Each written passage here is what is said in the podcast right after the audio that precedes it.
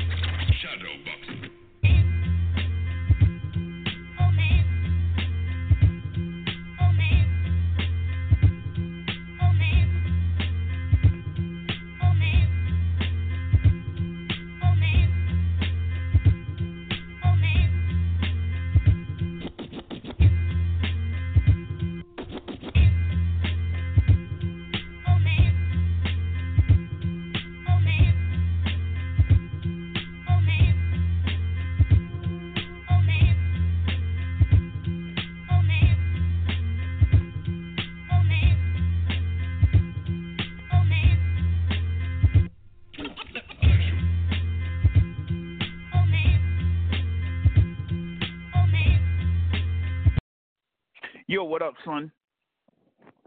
Yeah, that's how I'm coming in.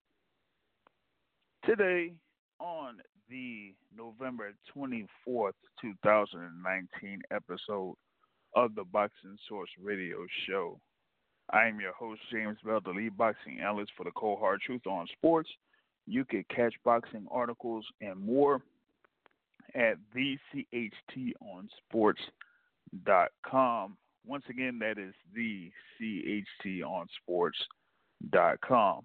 Number to dial in to talk boxing is 347 237 5539. Once again, that is 347 237 5539. Press the one key to get on queue, and you'll be able to talk live on the show.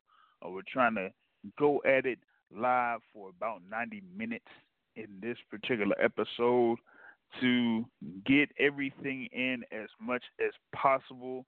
Of course, you know that you're going to have the biggest Deontay Wilder fans call in to the show, most likely uh, here in this particular episode, um, to pretty much butter up Deontay Wilder for his latest title defense. Uh, of course, we're going to be uh, going over that um, in this particular show. That's pretty much going to be the lead topic. We're going to also go into the main events that uh, were on DAZN. Uh, that includes Callum Smith going up against John Ryder, who was his uh, mandatory uh, for that WBA title that Callum Smith has. And we'll also go and cover the rematch between Andrew Cancio and Rene Alvarado, um, as that was uh, something that yielded a different result this time around. Uh, but want to you know get into the particular card that was on at the MGM Grand Garden Arena. Uh, we had the WBC championship on the line. Rematch between Deontay Wilder and Luis Ortiz. Deontay Wilder, the Bronze Bomber. Luis Ortiz, King Kong. Be King Kong. You know, um, trying to you know get another crack at Deontay Wilder. Um, you know, going through you know, the records, uh, you had Deontay Wilder coming in there with a record of 41 wins, zero losses, and one draw, single draw to Tyson Fury. Uh, that was on December 1st last year. And Luis Ortiz coming into the particular bout uh, with a record of 31 wins and one loss. That so, so lost to Deontay Wilder on March 3rd, 2018 at the Barclays Center by 10th round TKO. Uh, he followed that bout with wins over Razvan Cojanu, Travis Kauffman, and Christian Hammer. Um, you know how this uh, bout came to fruition. Um, Deontay Wilder made the announcement uh, in late May that he is going to fight Luis Ortiz again and Tyson Fury once again. Um, that is, he said then that was his schedule um, for his immediate future. So that's when they put together the bout between him and Luis Ortiz. It's going on Fox pay per view, and that's pretty much uh, what we have uh, here with this particular bout. Um, if you you know, went through the archives on the Boxing Source Radio show, I didn't have much expectation for this particular bout.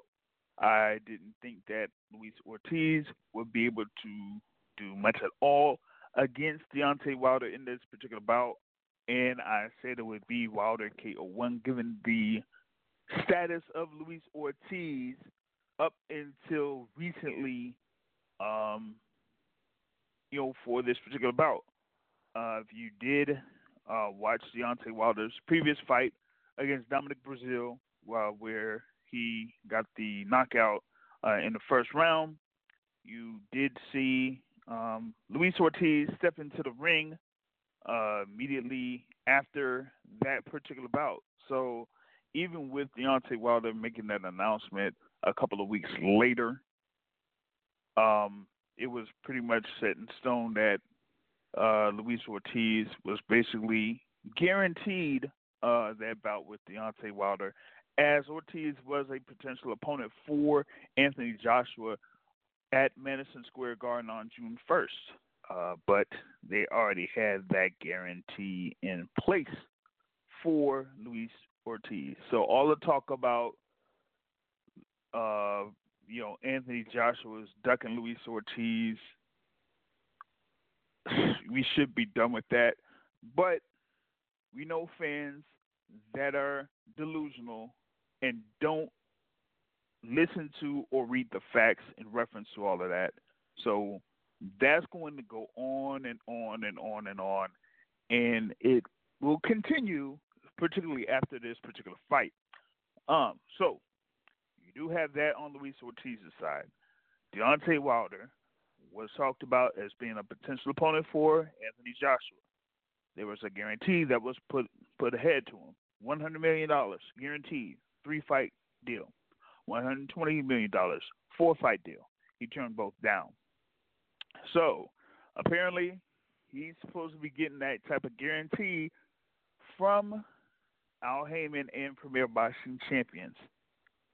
There are people that still doubt that to be the case, especially given the returns on the fight between Deontay Wilder and Dominic Breazeale and what we will break down here in this fight with Deontay Wilder and Luis Ortiz.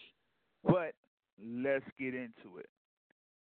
Deontay Wilder, Luis Ortiz. You had Deontay Wilder coming into the ring looking like Super Shredder or Shredder or whatever it is, you know, trying to smash some turtles. He needed to get, you know, Bebop Rocksteady, uh, the Rat King, um, uh, who else uh, that's up there? Um, you know that that that that uh that humongous fly dude. Um, that's another one. Um, and those you know those super turtle things that hit the you know the ooze or whatever it was. Yeah, that was that was Deontay Wilder. He needed to have the whole you know squad that be going after the Teenage Mutant Ninja Turtles uh, with him going to the ring because he had that whole shred outfit going down or whatnot. Um, you know, stepping into the ring there, uh, he had, um, you know, came into this bout pretty much at around, I think it was, um, you know, like 218 pounds or something like that. Um, so, you know, him coming in there with uh, that type of, you know, weight pretty much you know staying around his uh, same you know his same um weight that he you know kind of like fluctuates uh, at. Um, so that's you know pretty much how he came in there. Uh, a lot of people were talking about the weight of Luis Ortiz as he was pretty much at his you know lowest weight uh, coming into this particular bout, uh, coming in at 236 and one half pounds. So you know a lot of people, well not a lot of people, but some people were talking about, oh man, Luis Ortiz is in the best shape of his life and he's coming in focused or you know whatnot. And well, I mean his last fight he was at 238, 238 pounds, so he was kind of like cutting down his you know weight a little bit. He doesn't really you know get up to like the 250s and nothing like that. He's kind of been around that 235 to 240 pound range uh, for you know the past few years or so. So this isn't you know necessarily uh, much of a difference here uh, for Luis Ortiz. Um, so the thing about you know him is, you know, he kind of you know was looking good, but he kind of looks you know up there. Of course, he was there at 40 years old, and a lot of people don't think that he is 40 years old, but still, he wanted to go in there and see if he could, you know, do what you know uh, George Foreman did and shock the world and things like that. Uh, but yeah, we went into this particular fight, and you know the first, you know, the first three rounds were pretty much the same things that we saw in the first fight. You know, Deontay Wilder, you know, looking, you know, his full six foot seven frame, having his, you know, lead hand out, um, going off of his back foot against a guy that is you know, six foot four and has a 78 inch reach. When you have a, you know, three inch height advantage and a five inch reach advantage, you could get away with a good amount of things against your opponent. And that is what Deontay Wilder did. This is no different than what happened in the first bout in those first few rounds you had Deontay Wilder trying to trying to see where Luis Ortiz was in his positioning, and once he finds that out, and Luis Ortiz goes ahead and opens with the right jab and the right jab, then he could back up. He could, you know, to see where where that right jab is. See if he's able to get hit by that right jab and then if he's not, then once that left hand comes in, the left hand is not going to really affect him that much. So he pretty much had Luis Ortiz throw those punches, but those punches did not necessarily affect Deontay Wilder uh, in those you know particular rounds. So he pretty much had Luis Ortiz get those rounds in the bank and you had it, you know, first round, second round, third round, pretty much the same thing. The activity kind of picked up a little bit more from Deontay Wilder, but nothing to where uh, he showed full emphasis in him throwing multiple punches, other than maybe the left hook.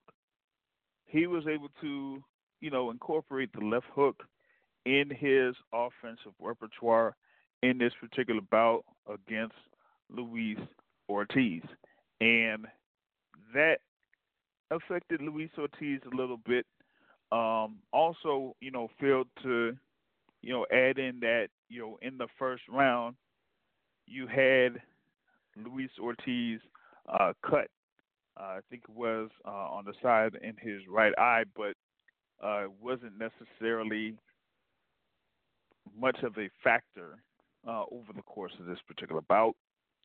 Uh, so, you know, going back into the thing, like I said, you you know did have instances where Deontay Wilder, you know, threw you know threw a lot of you know big shots or tried to throw the hook or throw his right hand and you know miss. Uh, but the thing about it is, is that you didn't have Luis Ortiz uh, having paid for missing those shots. You didn't have Luis Ortiz kind of like figure out what Deontay Wilder was going to do in this particular instance, um, and that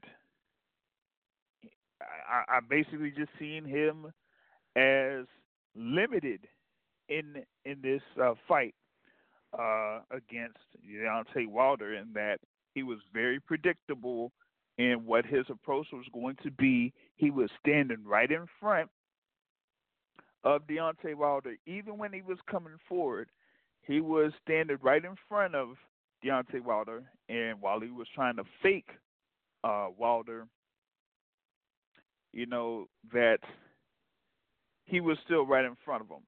So even with the fakes, if Deontay Wilder wanted to throw the jab, Luis Ortiz would be right there in front of him. If you wanted to throw that right hand, Luis Ortiz would be right there in front of him. Uh, so the thing about it is, he didn't necessarily, uh, you know, exert himself as far as like trying to throw uh, many punches um, over the course of those rounds. Uh, so that's the thing that you know I've seen in in this particular instance. Um, in in this fight is that you really didn't see uh, Wilder kind of like really exert himself that much, or at least I didn't see that uh, coming from him. Um, but you know, it may have been uh, different uh, for you know others that you know may have uh, seen uh, this you know particular fight. Uh, but you know, we didn't get many landed punches over in this particular bout, man, and it, you know, I, I just didn't see this as, you know, something that had, you know, a lot of action. Uh, I didn't really expect that. Um, you know, we're not we're not going to get a fight like uh, we had um, in the undercard of this particular um, matchup uh, when you had uh, Brandon Figueroa and Julio Ceja, which we'll you know get uh, we'll talk about a little bit later, or earlier in this year where we saw uh, Adam Kownacki against Chris Arreola. You know they're not going to you know break records as far as like heavyweights throwing punches and uh, punches landed. That's not what you know Deontay Wilder does, and he he basically said that while covering the fight between Kownacki and Arreola alongside uh, Lennox Lewis uh, there. So that is, you know, kind of like what we got here in this particular bout is that not much activity uh, from, you know, from these guys. Uh, pretty much about 25 to 30 punches thrown per round. Um, and, you know, the, going into the, you know, seventh seventh round, I mean, it you did have Luis Ortiz pretty much have the advantage uh, as far as like the scorecards are concerned. Uh, but there's you know nothing about um, you know there's nothing about the uh, course of that bout that said oh, Ortiz is you know really taking the lead. He's really you know schooling uh, Deontay Wilder uh, in this particular instance. Uh, so Deontay Wilder wasn't in any type of danger or anything like that going into the seventh round. And in the seventh round, you had you know pretty much the same activity that we've had over the course of the past six rounds. And then Wilder, going into the close of that seventh round, uh, was getting towards Luis Ortiz. Uh, had Luis Ortiz over to the ropes, and he threw the left hand, and then he threw the right hand before Ortiz could block, and hit Luis Ortiz flush, put Ortiz down to the canvas, and Ortiz uh, could not beat the count. um, you know, pretty much this how Dominic Breazeale couldn't beat the count from Deontay Wilder in that first round. Um, he should, you know, he should understand English um, completely, and he should know, you know, basically uh, the count that Kenny Bayless had uh, there for him, and he couldn't beat the count at the 251 mark of the seventh round for Deontay Wilder to score a KO victory, retain the WBC Heavyweight Championship, register his 41st uh, KO or stoppage victory uh, there, and he'll be looking forward to facing the Gypsy King Tyson Fury in February of next year. So that is pretty much my opening uh, summary of the bout. And right now, I have a caller that is on hold, and this person is on Cloud 99. Not Cloud 9, but Cloud 99. Uh, he has been smiling much more than a Cheshire cat ever since this knockout took place. Uh, he has been, you know, sleeping very peacefully under his Deontay Wilder covers. Um, he has been taking his showers with, you know, the Deontay Wilder, um, you know, you know, the Deontay Wilder picture uh, over in his bathroom, and he has, you know, been just overall just smiling and smiling and smiling ever since the knockout took place in the seventh round. I am talking about the president of the Deontay Wilder fan club, Mr. Matthew Brown. What's going on?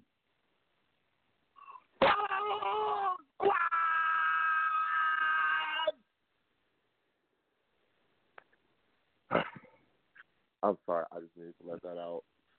Uh, um, wow, wow. Uh, um, one question. One question for you. One question for yeah. you before you go uh, through this particular bout. Um, what happened to Rat King, Bebop, Rocksteady, and all of the other uh, you know, mutants that were supposed to be with Super Shredder heading to oh, the ring yesterday. On. What happened to them? Come on. First of all, first of all, first of all, that outfit was glorious. Okay. Listen, I might cop me one. You know.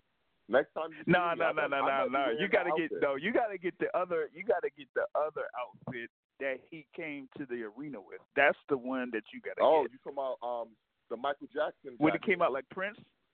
when he came out, yeah, like Michael yeah, yeah, Jackson. Yeah, yeah, yeah. The, yeah, the, the, uh, the Captain Crunch uniform. Absolutely. That listen, that was that was a great. That was a great outfit. Yo, he looked regal. He looked like a boss.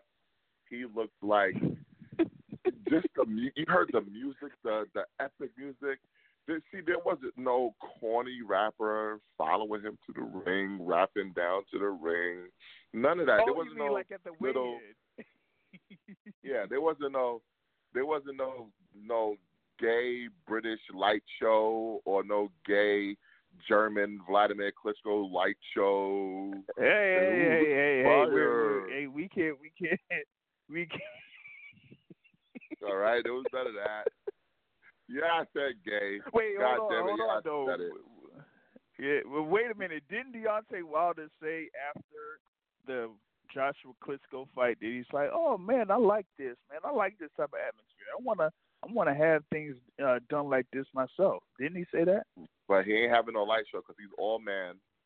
Okay, and, and he and he walked in like a boss. Okay, he wow, it was just wow. You know, my heart is racing just thinking about the epic night from the the walk into the building all all the way up to the behind the scenes interview. Shout out to Fox for really giving us all access in the moment.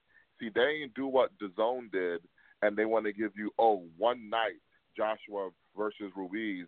They want to give you that in November when the fight happened in June. We should have saw that shit while it was going on. No, no. What you got was behind the scenes access.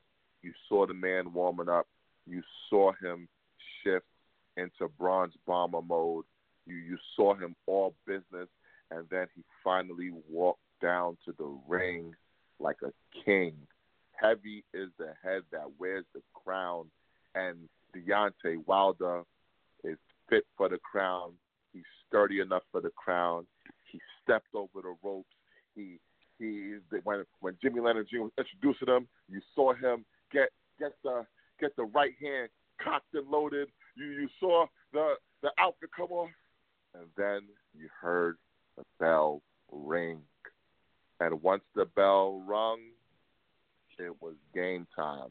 You saw Wilder premiere his his his left hook that he's been working on in the gym.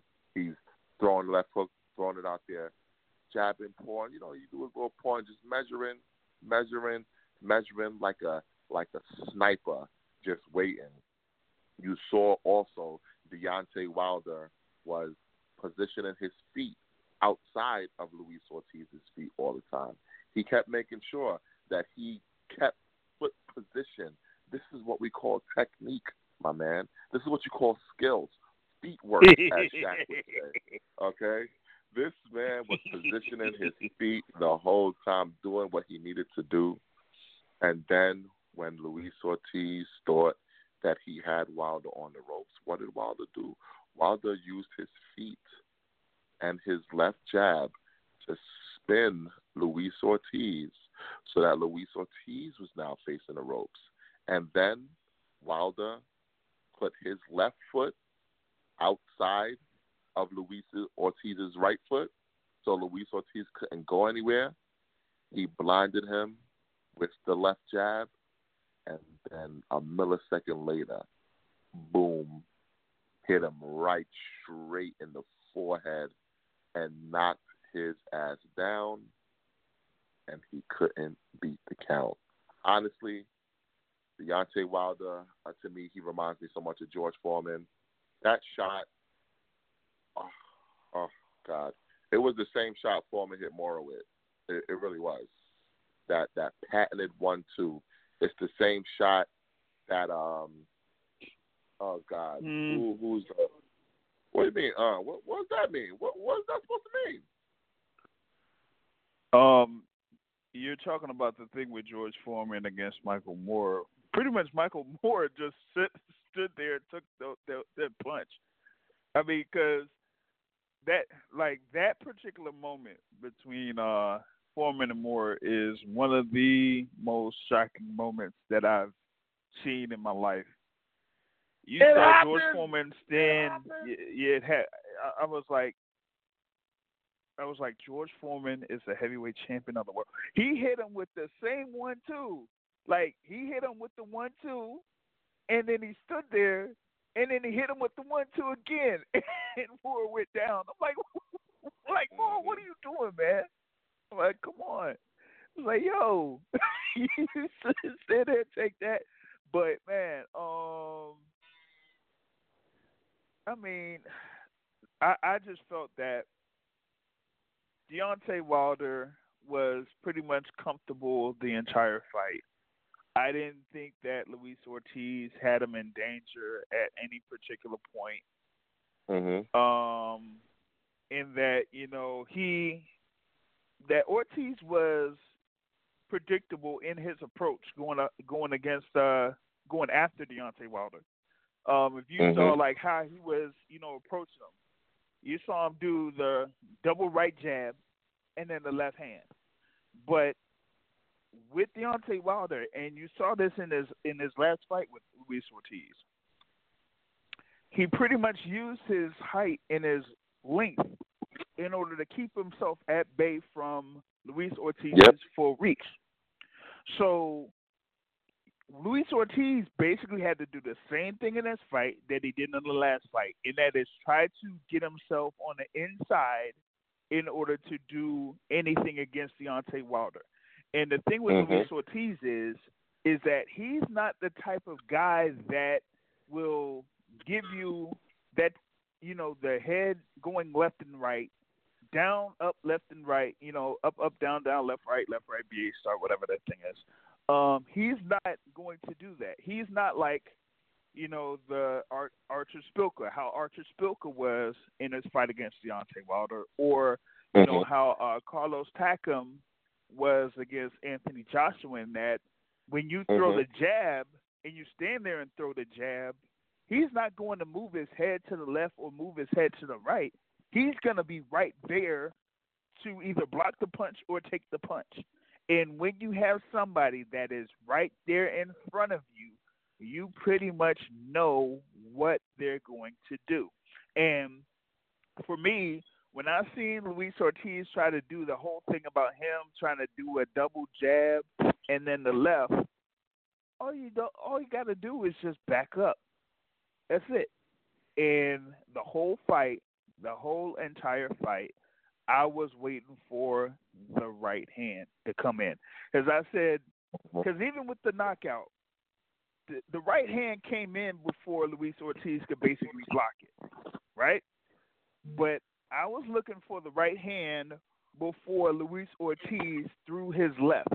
Because if you see that that double left jab is, I mean, the double right jab is coming, and then he's coming with the left, all, you can do is Mhm. like say, okay, I know that double right's coming. So after that, it's the left hand. I'm faster than Luis Ortiz. I come in and I stand in there with that right hand, bam. That's it. Mm.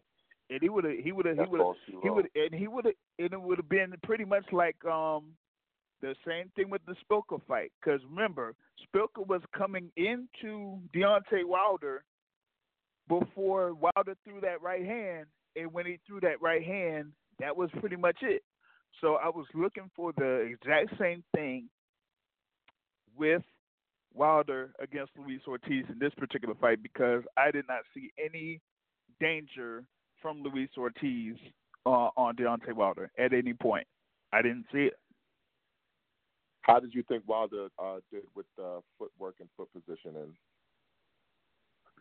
Uh, pretty much the same thing with the foot positioning uh, that he did in his first fight with Luis Ortiz. The only the only difference is is that he didn't increase his activity like in the you know the fourth or the fifth round in this particular fight, um, like he did in the first one.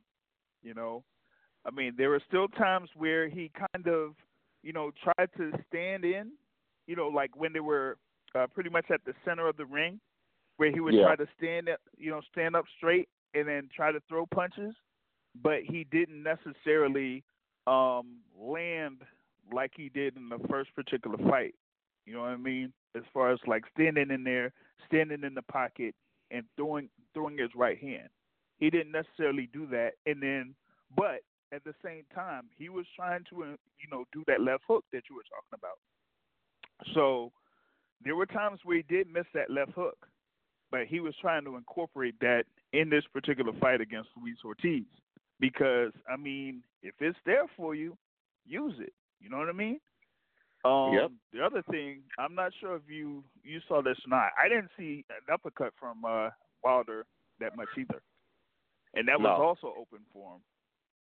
I felt No, that was also open for him too. You know, that was also open for him. I Yeah, I don't remember him throwing one either. I didn't. I didn't see one either. But I think But I think maybe he didn't throw the uppercut. He didn't want to overcommit. Because if you remember what Well, got him in trouble last time with Ortiz, it's because he stayed in there too long and he was able to get countered with a short left hand. So he basically kept Luis Ortiz at a distance and instead of staying in there, he would dip in and dip out, dip in and then dip out, and then he just Yeah. waited for his moment. Yeah, but the thing is, he could dip in and dip out, but you could also, you know, sneak in that uppercut, you know, that right uppercut, and then dip out. But also, you didn't really see many clinches in this particular bout, or any any. time they were in close court. Yeah, you didn't see any yeah, at you all. didn't see any. So you didn't really have that, you know, kind of opportunity where you know you could go into the inside and you could throw, you know, body shots or throw in an uppercut because you didn't see Kenny Bayless, you know, step in and say break it up. Not I once. forgot he was even there. To be honest with you, I You know? forgot he was there. He wasn't even needed. All he was needed Yeah, for was to count. Like it was a truly tactical fight.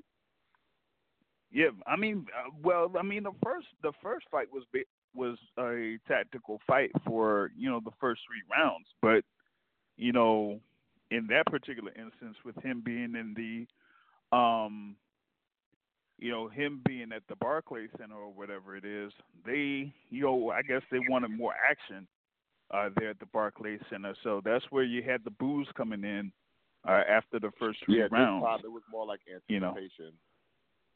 you know, time it was or like or basically something was gonna or happen. or or knowing that the inevitable was going to happen against a guy that uh doesn't necessarily uh, move that well. Uh, but Now, what you, you know to continue. about the Oh, go ahead. What did you think about the Oh, okay. The scorecards.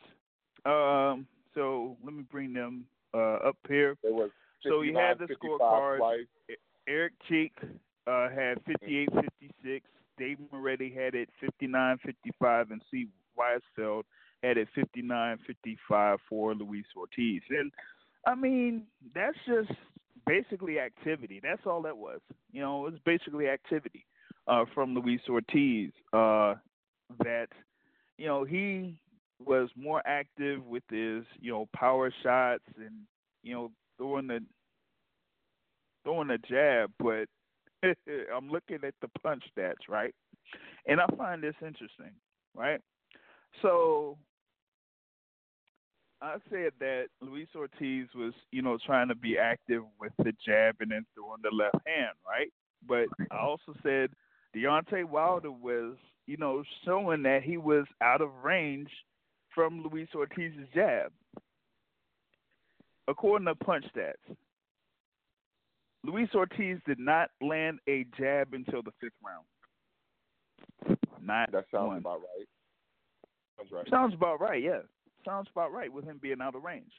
So, you know, with him, you know, trying to incorporate that whole thing about trying to get to Deontay Wilder, like I said, with Wilder, knowing knowing his height, knowing his reach advantage, he could control the range and say, Okay, let's see what Luis Ortiz does with his with his punch, with his jab. If he can't if he can't get to me with that jab, then shoot, I know where my range is, and I'm gonna just stay there. I'm gonna just stay there, and that's Yeah. basically what he did. You know, that's basically what he did the whole fight. Um, have a uh, caller on hold that's been on hold uh, for a long time. Uh, he also uh, was, you know, sleeping with a big smile on his face. He also, you know, has the Deontay Wilder bed set. Uh, so he was sleeping comfortably last night. Um, I introduced to y'all the vice president of the Deontay Wilder fan club, Mr. Mike Grady. What's going on, man? hey, how you know I got Deontay Wilder bed sheet? No, seriously. oh Like, man. what- all right. Matt Matt said something very true.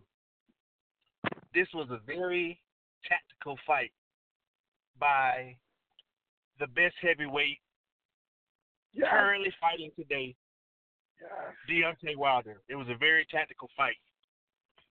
I could go off the dome. I'm gonna read. Really? I Really? was waiting. I was waiting. I was waiting for. I was waiting for that statement to come out from somebody. I was waiting. I was Was waiting. Which one? the best heavyweight today. Oh, okay. Y'all, come on, man. I, I'm surprised because Matt didn't say it yet. I, I, I'm, I'm, I'm surprised. I'm like, I don't know, man. I might, I might have to, you know, hold another, uh, you know, election and and and have um you take over the reins of president of the DRJ Wilder Club.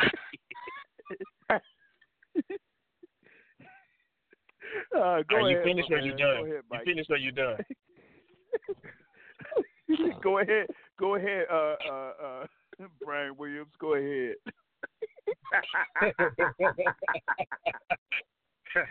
All right, I'm gonna read my uh my description on Facebook, so I ain't gotta think. so this is a great fight between two champions, Deontay Wilder and Luis Ortiz. Luis Ortiz was winning the fights hands down, and Ortiz hurt Wilder twice in the fight, and once in the last round, if I remember correctly. I mentioned all this to say that this wasn't an easy fight for Wilder. However, much credit has to be given to Deontay Wilder because he fought the most composed and disciplined fight of his career against arguably the most dangerous opponent that has the best ability to knock him out.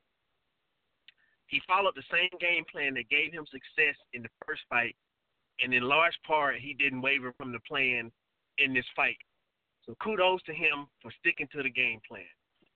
The game plan, in my opinion, was to use the lead left hand by pawing and fencing with it to control Ortiz and limit his action by freezing and or blinding him from throwing punches. The reason why he wanted to do this was to because Ortiz was way too responsive and he countered with, you know, strong punches as we knew he would. And early on early on in the fight and not committing fully to punches until the coast was clear was Wilder's path of least resistance. Wilder literally used his left hand exclusively for the whole fight up until round seven, uh, when he threw. So let me let me say it again. So he exclusively used his left hand for most of the fight, where he threw about two looping right hands, and then in the seventh round he threw the straight right, the straight right, and that was the first time of him throwing the straight right. And before that, he only threw the looping right about two times or so. And Yep, the seventh the round, whole fight. after yeah, and the seventh round after Ortiz started slowing down a bit, uh, Wilder started picking up, throwing more fuller jabs, and he stopped fencing as much with his left hand. And as Lu- Luis Ortiz circled off the ropes, he threw the left jab, and Ortiz tried to block the looping right hand because cause he had seen that look so much throughout the fight. And Wilder, strategically speaking, threw the right hand, and from the angle that he was at, there was no way Ortiz was going to fire back at him. But the whole time, the reason why Ortiz blocked the way he did, putting his hand up to the side, was because Wilder threw the looping left hand about two or three times throughout throughout that whole match, the whole time. So Ortiz did not get the looks from the straight right. He only got the look from the looping right, and so he wasn't used to blocking. And then he got an unexpected surprise when Wilder threw the straight right for the first time. And so Wilder is a lot smarter than people give him credit for because this was the safest game plan he could have implemented while winning in the way that he always does. Mark my words, JR. People will appreciate Wilder a lot more once his career is over. Unfortunately, only then will they understand how special he is, with his faults and all. And he gonna have an amazing story when they when they show this video to our children's children and they see a movie movies about his career. He's gonna have an amazing story. The video the video gonna be crazy. The movie gonna be crazy. Oh God. Yeah. Oh, Can I ask you a question? Oh God. Can I ask you a question? Oh Go ahead. Can I ask you a question? Yeah, go ahead. I'm Yeah. done. I'm done. Mike, Yes. you wrote all this shit on Facebook? You ain't my friend, you ain't see? Jesus Christ. Yo, I You ain't got to read this shit yo, you don't want to. I felt like I was I felt like I was listening to a a presidential speech. What was that, man? You must not see my boxing uh, analysis on Facebook. I do them every fight. I have never seen this before.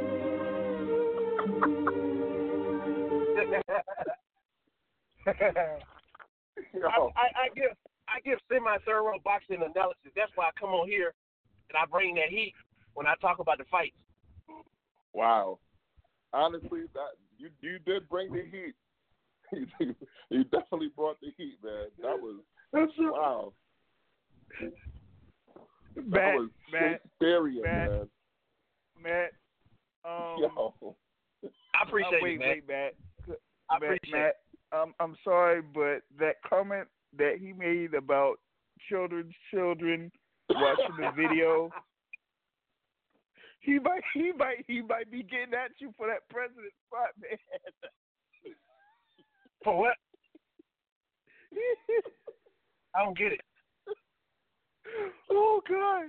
It's like, yo, I mean, I, w- I was okay. I was okay when you when you were talking about people will not appreciate Deontay Wilder until he's, you know, gone and retired. That is, you know, kind of like, you know, the whole thing about uh, Floyd Mayweather or Vladimir or Vitaly Klitschko. But that part about children, children watching videos of Deontay Wilder. Tell me if when they make this story, he's not gonna have a great story. Like, Oh, Imagine, God. imagine the Ali, imagine the Ali video, uh, movie, but with Wilder. Imagine Wilder's story, knocking out everybody that he done fought. Imagine Wilder's story, you know, playing basketball or, or football up until he's 19 years old, oh, and you know, like Well, he, And but here's here's the thing though. They should have already they should have already made a, a, a story like that with Deontay Wilder. Actually, Nah, they to, shouldn't. to be to be honest, they should have already so. made this. They should have, because think about it. I mean, you you were- just talking about it. He's coming from you know Alabama. Uh, he was you know coming out of high school. He would have you know been in college. He was trying to you know get in on a basketball scholarship, but you know that basically fell through. He had his you know first child or whatever it is, so you know he decided that he'll you know try boxing. Ended up you know being part of the Olympic team. Ended up finishing with the bronze medal, and you know eventually getting himself in position to fight for a world heavyweight championship, and he was able to do so. And you know, since then he's had title defenses uh, from 2015 up into this particular point in 2019, while you know taking care of um, you know daughter there that's you know had that condition that she's had. So I'm like, where, where, where's that? Where's that? You know, special at? You know what I mean? They could have had it on Showtime. You know, they they may you know put it up on Fox. We we still you know we still have time to put it up. You know what I mean? So I don't see why you know they don't have it. You know, I ain't talking but, about a special. I'm talking about like a Ali movie, like a Tyson movie, you know, like like one of those type movies. I don't think that you're gonna have a Will Smith type of person uh playing the role of a Deontay Wilder. Uh, Chadwick Deontay. Wilder. Chadwick Deontay Boseman. Wilder. Uh, Chadwick Boseman. Nah, Chadwick, but he's gonna be fighting Deontay Wilder in a movie. That's what's gonna end up happening. It's just what what what was it? What was he supposed to be? Uh, Wilder was supposed to be like the son of Clubber Lang or something like that. Yeah. How tall is a Hey, How fool. tall is he? hey woman, hey woman. Yo, I bet honestly, you like a real man, don't you? I bet you. I I, think, bet um, you be sleeping at home every night thinking of a real man. Tell you what, why don't you come over I to think my Wilder room? might be the goat. They. I'll show you a real I really man. think Wilder might Uh, be the what do you goat, think? man. You think he what? I think Wilder might be the goat. You gotta understand something, y'all. This man is doing things that have never been done in the history of the sport. Okay, he's making grown men what? look like little boys. Okay, What? this guy, What? it, it, he's better. All right, he listen. He's already passed um, uh, Klitschko. The Klitschko's are done. Okay, the Klitschko's as soon as he stepped up, as soon as Klitschko stepped up in competition, he he got beat. Okay, Klitschko's are done. All right, Uh, what? Vitali, he he he couldn't beat a washed up Lennox Lewis. Okay, Klitschko's are done. They're out of the competition. what? Okay, no, that's, Look, that's a fact. look. No, we we know we know that something was uh, in uh, Lennox Lewis's gloves to have Vitaly Klitschko had himself bust open after one punch.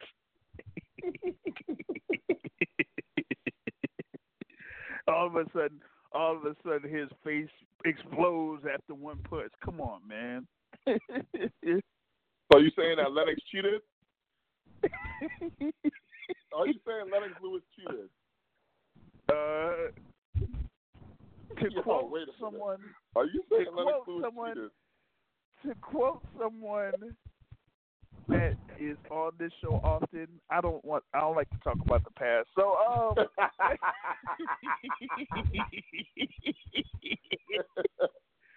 So let's get back to this let's get back to this fight, man. I mean I got a question. no, fuck the I got a fight. JR, where do you rank Deontay Wilder all time on the heavyweight list, man? Where's he all time? uh, Ten title defenses. Ten title defenses. uh, Vladimir Klitschko, Muhammad Ali, and and, and Joe That's the uh, ten title defenses. Uh, man, hold on, hold on a second, because oh man, I gotta go through, I gotta go through this because my thing is I don't, I don't put him, I don't put him in the echelon of the fighters, the heavyweight fighters that were there in the '90s, the Riddick Bowes, the Lennox Lewis, the Evander Holyfields, the George Foremans, the Michael Moorers. How can I Michael even try to put him? Now, Michael I'm, Moorer? I'm saying in the '90s. I'm not saying that he's. I'm not saying he's below Michael Moorers. I'm bringing up the fighters in the '90s. That's what I'm doing. Okay. Okay, so that's one thing that I'm saying. He's So closest thing to I can't put him. in I can't put. I cannot put. I cannot put Deontay Wilder in any consideration of him being in the top ten of heavyweights all time. When I could pretty much bring up at least four fighters within the '90s that I would place above Deontay Wilder right now.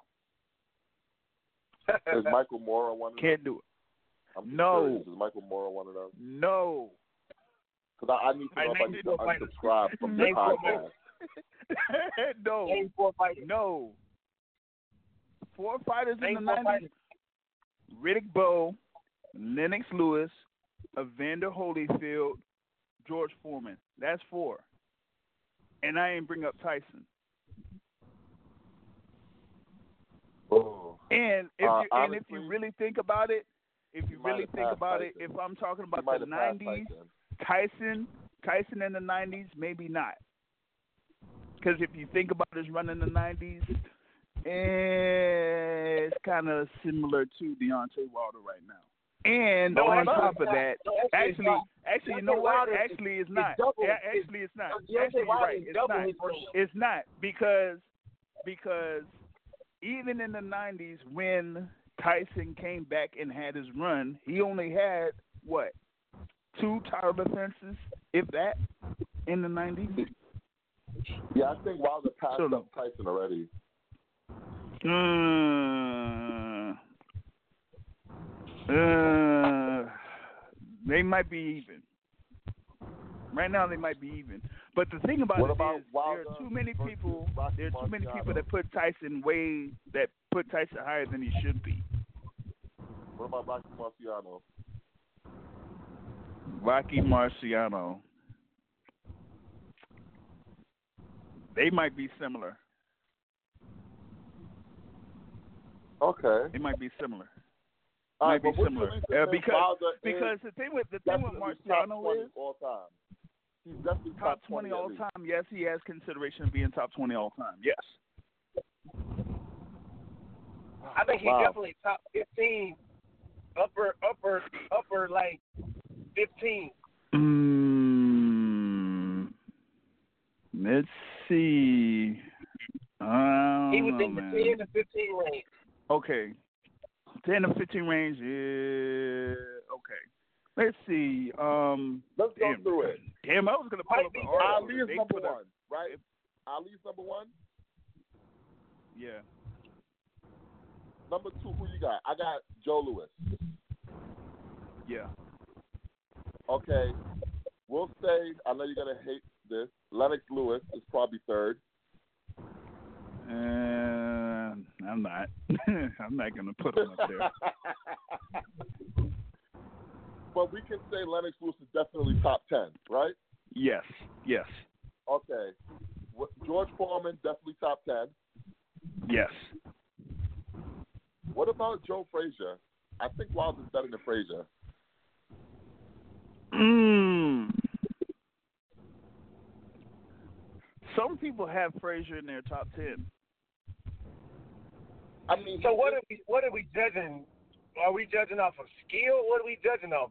When you say better, like what what we We're judging off What's of we're judging off of his overall ability and the people that he's fought and defeated. Because that's why that's why I say that's why that's why I put Wilder in there under consideration, similar to Mike Tyson and similar to the Klitschko's. And actually, if you think about it, Wilder and Klitschko, you could go with Vitaly. They're pretty much in the same. They're pretty much in the same light. They pretty much had the same run, both of them, with the WBC title. They had the same run, pretty much the same resume. Yeah, except so Wilder what's, didn't get stopped. Best guy? Yeah, what's the best guy Klitschko fought? Lennox Lewis, and he got stopped. During his, he wasn't Are you the talking about champ that Klitschko? And I Are you talking about And the you know, I'm not going, you talking and, about and Matt, I'm not going to talk about the past. So again, I'm talking about with Wilder's run as heavyweight champion. Because if you're going to take Wilder's full career into account, come on, man. Are Who you is- talking about who Vitaly is or Vladimir? Vitaly, I'm talking about Vitaly. Big Brother Klitschko. Gotcha. Okay, so let, let's let's run through let's run through ten fighters, ten fighters in, in the heavyweight division all time again. Um, Okay. In any order: Muhammad Ali, Yes, Joe Louis, Yeah. Jack Johnson, Uh, I say yes. Rocky Marciano. No. Okay, Larry Holmes. Mm, no. Woo, interesting. But yeah, definitely Larry Holmes. I think, but but think, but but I I I, I kind of see where you're getting at with that one though. He's kind of recent, so I kind of I I, I kind of see what what you're talking about. Um, Jack Dempsey. Oh, listen. Anybody from the put up your Dukes era, don't even mention them, please. please. Don't, hey, don't, but please. Jack Johnson though. Listen, that he didn't fight like that. Anybody that fights like the like the Notre Dame fighting Irish leprechaun, don't don't don't mention them. Okay, please don't mention them. Don't mention them, please. I ain't trying to hear that. I ain't trying to hear that. Listen, shout out to the pioneers, but I ain't trying to hear that. okay, so oh no. so so so so then you got to take out Jack Johnson then. but he ain't fight like that. He changed the game. He ain't fight like that. All right, all right.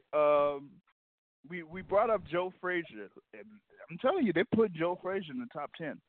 Um, I think Wilder but- got him beat. okay. Um, Lennox Lewis. Wilder never got stopped. Lewis got sparked out twice, man. Lennox Lewis, man. So you're You know what? going to put All right. I'm gonna say this. Right now, I have Lewis ahead of Wilder, but if Wilder unifies a title before he retires, I'll have him ahead of Lewis. okay. Unifies or become undisputed. Huh? You saying become undisputed or just uni- just get another title? Just just unify. I don't think anyone's gonna be undisputed because I think the titles are about to get broken up even more uh, early next year. So just Before unify. next year, Yeah. they're going to be broken up before next year. Why do you say that? because the winner of the winner of the rematch between Anthony Joshua and Andy Ruiz will get stripped of the IBF championship within two weeks after the event happens. You think so? It's happened before.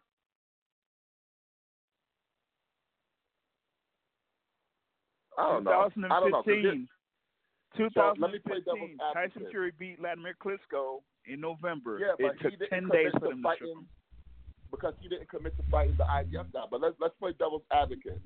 The only reason why we think that the titles are going to be fractured is because we anticipate um, Andy Ruiz fighting the WBO mandatory instead of the IBF. Correct? No. So why do you anticipate it when he could just make the IBF mandatory? No. Because number one, Andy Ruiz is not running the rematch. Don't try to get me into that oh, trap. come on, stop it. Stop it Don't stop try it, to get me into it. that trap. You you you Stop already We- know that you're gonna owe me a steak come December 14th. It's on and popping. I'm ready. I am Yes, ready. I, I, I- listen, I already made my trip to Walmart ready. Don't worry about it, man. I got you. oh come on, man. You you can't be getting a beef steak. You know what I'm saying? And a- putting no seasoning on it. cheese, with the- cheese, with the- and, and and and and put it in one of them black, you know, them black pans, them old black pans that have the circles around it. and that, that'll all grandma rusted pan. out. On, grandma pan. The grandma roaster pan. Yeah, grill roaster pans. we ain't gonna have that, man. Come on, man. Uh, but yo, but um, but uh, so you're putting Wilder in. You're putting Wilder above Vitaly Klitschko Yeah, on the level of. Lewis. Okay. To Lewis. Um, He's just below Lewis right now. I have him on the level. No, I don't have him on the level of Klitschko yet. Uh, Why?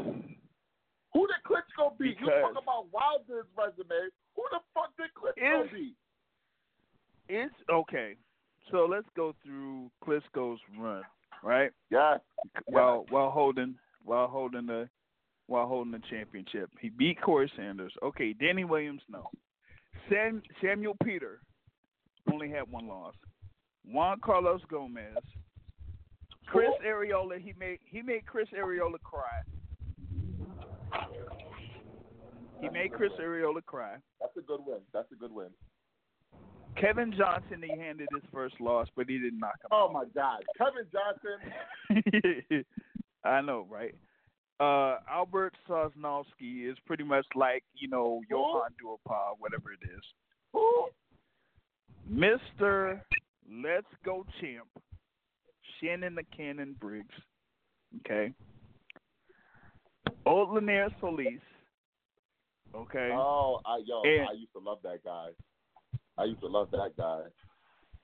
I okay. was gonna be a Um, the star. next one, and but the next three, the next three go into the, the go into the Gerald Washingtons and the and the uh, Artur Szpilkas of the world, and probably according to you, probably below Artur Szpilka.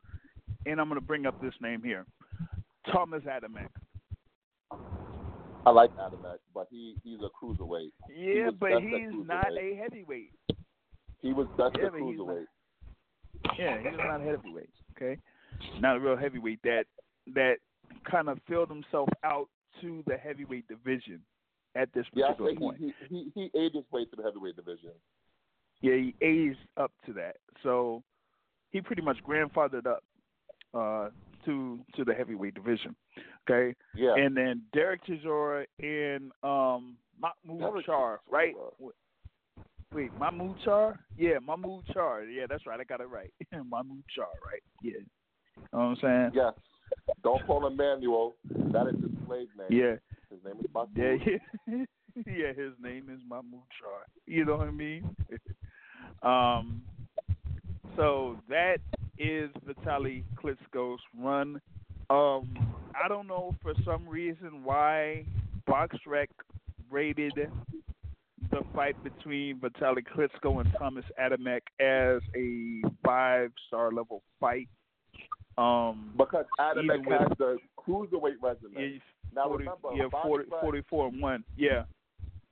That's yeah, pretty much it. Doesn't care about divisions when you move up. They don't take that into That's why I'm saying, like, how could you not have Wilder ahead of Vitaly Klitschko? Yeah, his resume don't sound that impressive compared to Wilder. Like, can you Um, hold on, say hold on, hold on. that these dudes that that Vitaly fought, Luis Ortiz wouldn't have beat their ass? That's what I'm saying. We don't know. Vitaly We Klitschko don't resume know. don't sound impressive compared to Wilder. But I I wasn't as as big to know, you know, the level of all of those fighters. So Oh, here we go. Um. All right, so, damn, hold on. Do we have? I got a question. Whoa, I got a whoa, question. whoa, whoa, whoa, whoa, whoa, whoa, whoa. Hey, uh, Matt, Matt, you you got you got Yeah. um.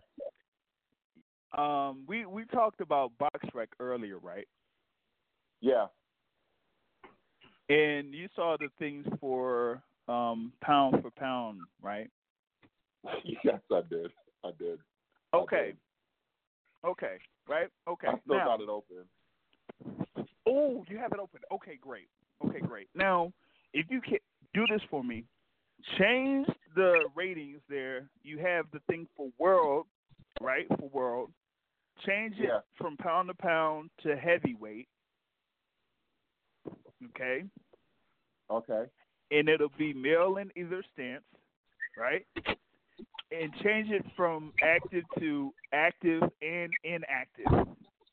Okay. and then click go.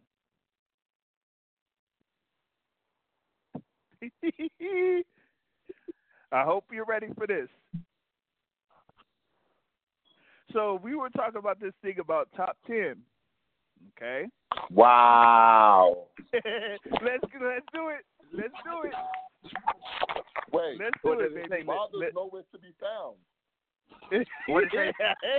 wait, wait, wait, wait, wait, wait, wait. Now we we gotta go through this real quick. We gotta go through this quick because you said Wilder's nowhere to be found, right? Nowhere to be found. But look at some All of right, these now, names. no, wait, wait, wait, wait, wait. Hold on, hold on, hold on. Let let me go through the list again. okay. Okay. Wilder is nowhere to be found, folks. All right, here we go. We're gonna go from one all the way down. Okay, number But one, you trust in Muhammad Ali. though. That's what you're saying. and we're talking about BoxRec, but with me, me and Matt had this previous conversation. They had Deontay Wilder listed or entered in for the pound for pound rankings on BoxRec for current Top ten. fighters, He was number ten. Pretty much around the top ten.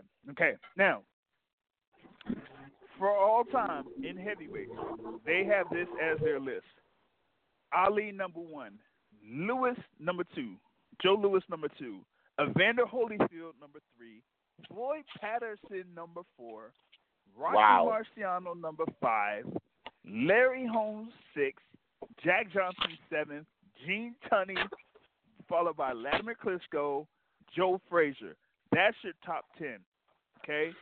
Now we're going through the next going through the next thing. Sam Langford. You know, in that bare knuckle era that Matt talks about that Yeah. he doesn't count. Okay. Put up your Duke Max Schmeling. Max Schmeling. Take him off. Harry Wills. Harry Wills. Ezzard Charles, who actually is, I feel, is underrated. I I, I kind of like revisited his career. He's underrated. Ezzard Charles is underrated. Mike Tyson at number 15.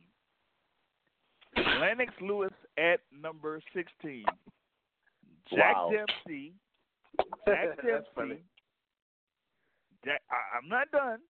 Jack Dempsey, okay, at 17. Sonny Liston at 18. Please get George to 20. Foreman. at Please get to 20. Tell, tell Mike who number 20 is. Tell Mike who number 20 is. Please No, tell Mike who Mike- number 20 is. Mike Grady. Who Mike number Grady. 20? Mike Grady. Mike Yeah. Grady.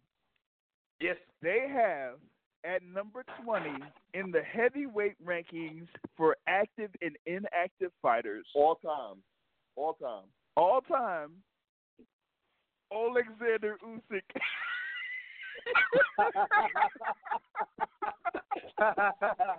Uh, hey, when you know talent, you know talent. Hey, no, no, no. Hey, look, let me tell you something, man. And I ain't Exhibit know, A of why I ain't believe Chaz Witherspoon. I did not know Chaz Witherspoon had that much clout in the heavyweight division. A of why you don't believe this bullshit.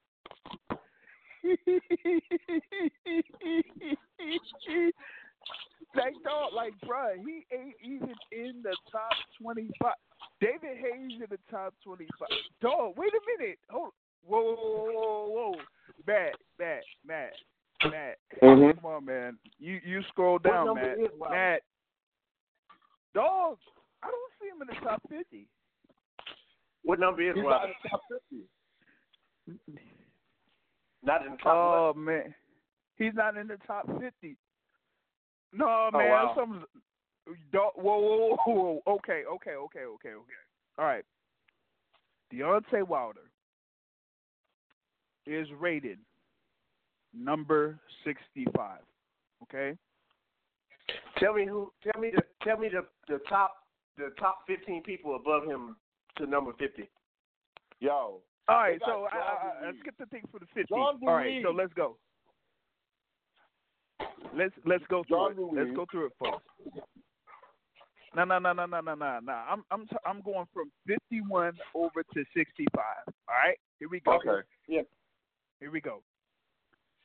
Nikolai Valuev. You know the Oh, big, you uh uh uh stone The faced hairy giant. guy. The Yeah, hairy yeah, guy. yeah, yeah, yeah. Charlie Weiner, of course, the bare knuckle boxing era. Henry Cooper, Adolfo Washington. Now, Adolfo Washington, Who the fuck is not that? not not not Jill Washington, not Jill Washington, but Adolfo Washington. and apparently he just retired in 2016. in 2016. oh God, Primo Carnera. Okay. Alexander Povetkin. Here's another good one for you. Here, here's another good one for you. Marco Huck. Even Povetkin Uh, is like seriously. uh, but come on, man. Like who? Like Adolfo. Who's heard of Adolfo Washington, man? Okay. All right. So let's, let's go through. All right. Al Kaufman. Uh, not Travis Kauffman, but Al Kaufman. Um, Elmer Ray. Uh, not Rey Mysterio or Elmer Elmer Fudd, Fudd, but Elmer? Ray. Yeah, exactly. Okay. I mean Elmer Fudd, right? Uh, Gerrie Coetzee from South Africa. Who? Yeah, from South Africa. I don't know, man. Um, Bob Pastor, not Bob Foster, but Bob Pastor. Okay. Um, Walter Neusel from Germany. Chris Byrd. Look at number 63. Chris Byrd. Chris Byrd better than Deontay Wilder. Imagine that. How much smaller? No, I'm, I'm not. I'm not. I'm not. I'm not. I'm. I'm not ever in any in any generation in any period putting Chris Byrd over Deontay Wilder. I'm not doing that. Look at number 64, Jr. Never. Look at number 64. Oh man. Uh, One win. One win. one win. One win. One win. One win. Who's one win. Buster Douglas.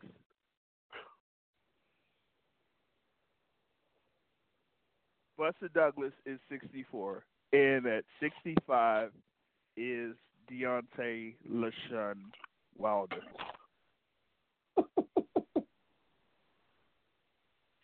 But he's supposed to be top 10 pound for pound, right? Right now, right? Okay. I Like, guess not if we don't believe Frank- boxing. like Frank Bruno is two spots below him.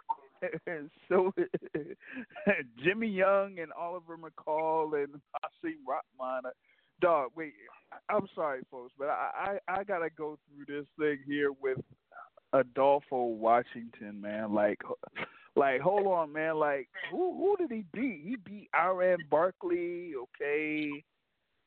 Virgil Hill. No, he lost to Virgil Hill. wait, no, no, no, no, no. Wait, wait, wait. Stop, stop, stop, stop, stop, stop. Wait a minute. Wait a minute. Wait, wait a whole minute.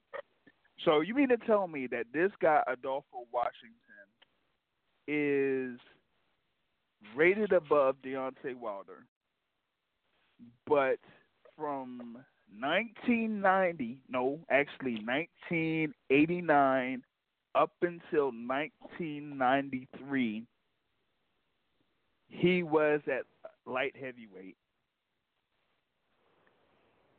Then he was at cruiserweight. And then he went up to heavyweight at the tail end of his career. Actually, he only had about three fights at heavyweight, or maybe four. Ridiculous. That's it. Ridiculous. and he did and uh he never won a major championship in any division. Not at Well, James, I cruiserweight, need you not say at light heavyweight. I need you No, to he answer this question cruiserweight. on live air. he won the cruiserweight Do you believe these rankings or not? He won the I wait, he did win the IBF cruiserweight title. Yeah, he did. And he only defended it once. And and he, He lost, lost it it. In didn't defend it at all. He lost. seven. He lost it in ninety seven. Goodness, man. James, That is I need you to Adolfo on, Washington. on camera. I mean, on um, on air. Oh, Do you believe on these air. rankings or not? Do you believe these rankings or not? No, no, I don't. I've never. Matt will tell you, I do not believe in box rec rankings. I don't. What did I just tell you about Chris Byrd? You never put him in front of Deontay Wilder in any era. Never. Oh, that's the only reason why, huh? No. But you you see all of these guys in this list for heavyweights, and they put Deontay Wilder at sixty five. Like who who who are these guys, man? Like I'm not even talking about the bare knuckle era pre uh 1930. I'm not even talking about that. I'm talking about guys like uh you know like uh, uh Jimmy Ellis. They have Jimmy Ellis above them. They have Michael Dokes above them. Okay, they have Mike Weaver above them. They have Kid Norton above them. Would you put Kid Norton above Deontay Wilder? My Ken Norton who beat Ali. Kid Norton, the Kid Norton that beat Muhammad Ali.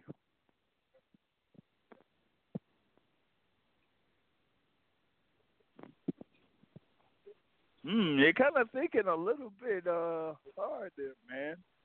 Ken I wasn't Norton, thinking are you putting Ken Norton above Deontay Wilder? Hell no. I was trying to remember all the fights I watched of Ken Norton to answer that question. Okay, so the Ken Norton Imagine that Wilder versus slow ass Nikolai Valuev.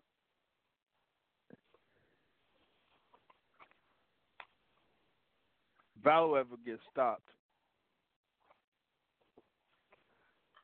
But we're talking about Ken Norton that defeated the likes of a Jerry Quarry alongside Muhammad Ali, but he lost to Ali twice. He lost to George Foreman. That was disputed. or uh, the first loss, that first loss, that split decision. Oh, he lost to Jerry Cooney. Yes, he did. He lost to He Ernie lost Shavers. He lost to Larry Holmes.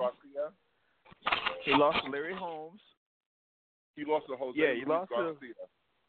Yeah, and he got he got Who? knocked out by Jose Luis Garcia.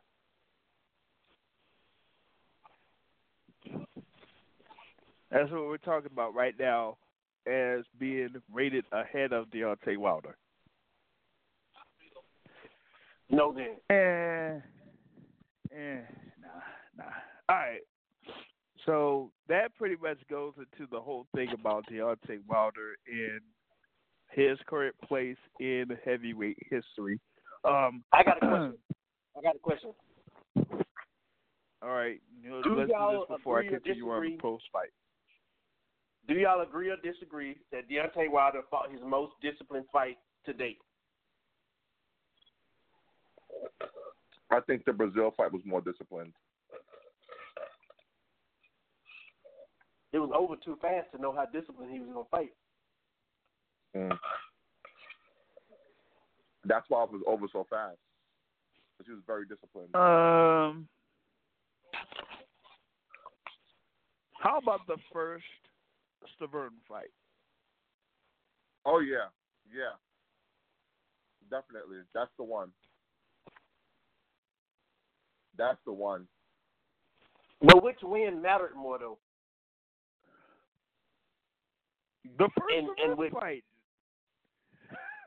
Okay, I he got he the won belt. championship. He got the belt, but the opposition that Stiverne offered versus what Luis Ortiz offered, he needed the belt, of course, but it wasn't better than him beating Luis Ortiz.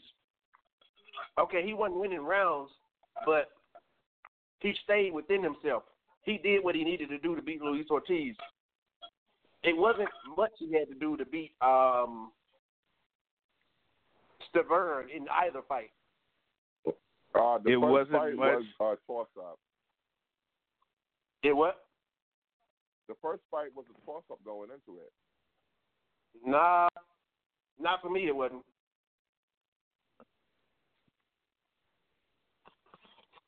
Cause he won every damn put- round. How was it a toss up?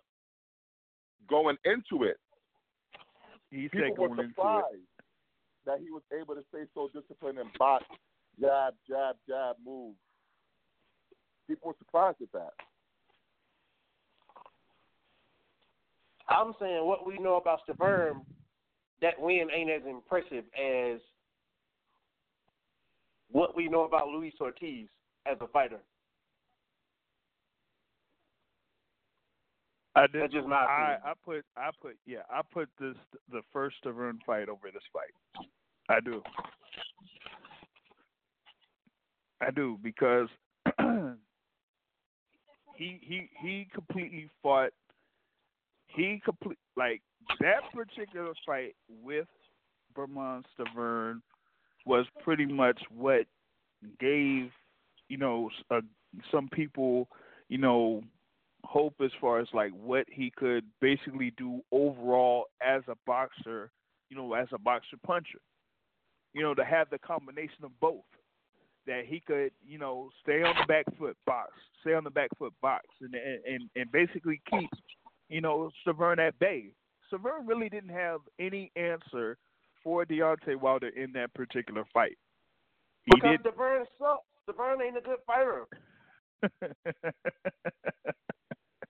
That's why. oh man. The same way But Joseph Parker is not that good. uh, so so you mean the same Joseph Parker that you feel that Joe Joyce would beat right now? You damn right. I think Joe Joyce would possibly beat. Um, I think Slugfist might beat Joseph Parker. okay. All right. Um. So, uh, post fight, It might be a talk toss-up. about the thing with um, with Deontay Wilder and him fighting Tyson Fury um on February, uh, probably uh scheduled for February twenty second. Um, but Luis Ortiz, um, does I, I I said I said going into this fight that it would have been a quick, you know, been a quick night for Deontay Wilder, and that he would have knocked out Luis Ortiz in the first round, and it would be Luis Ortiz's last fight. Um, after this particular fight, you know, Luis Ortiz is like, I don't know, I have to speak with my manager, Jay Jimenez, and and this like that, King Kong, whatnot. But what what like what really is next for Luis Ortiz? I mean, can he um eventually get himself in a position to challenge for a world title once again? And how long does it take to do so? If so. Um, I want to see Luis Ortiz fight one of these so-called top ten heavyweights.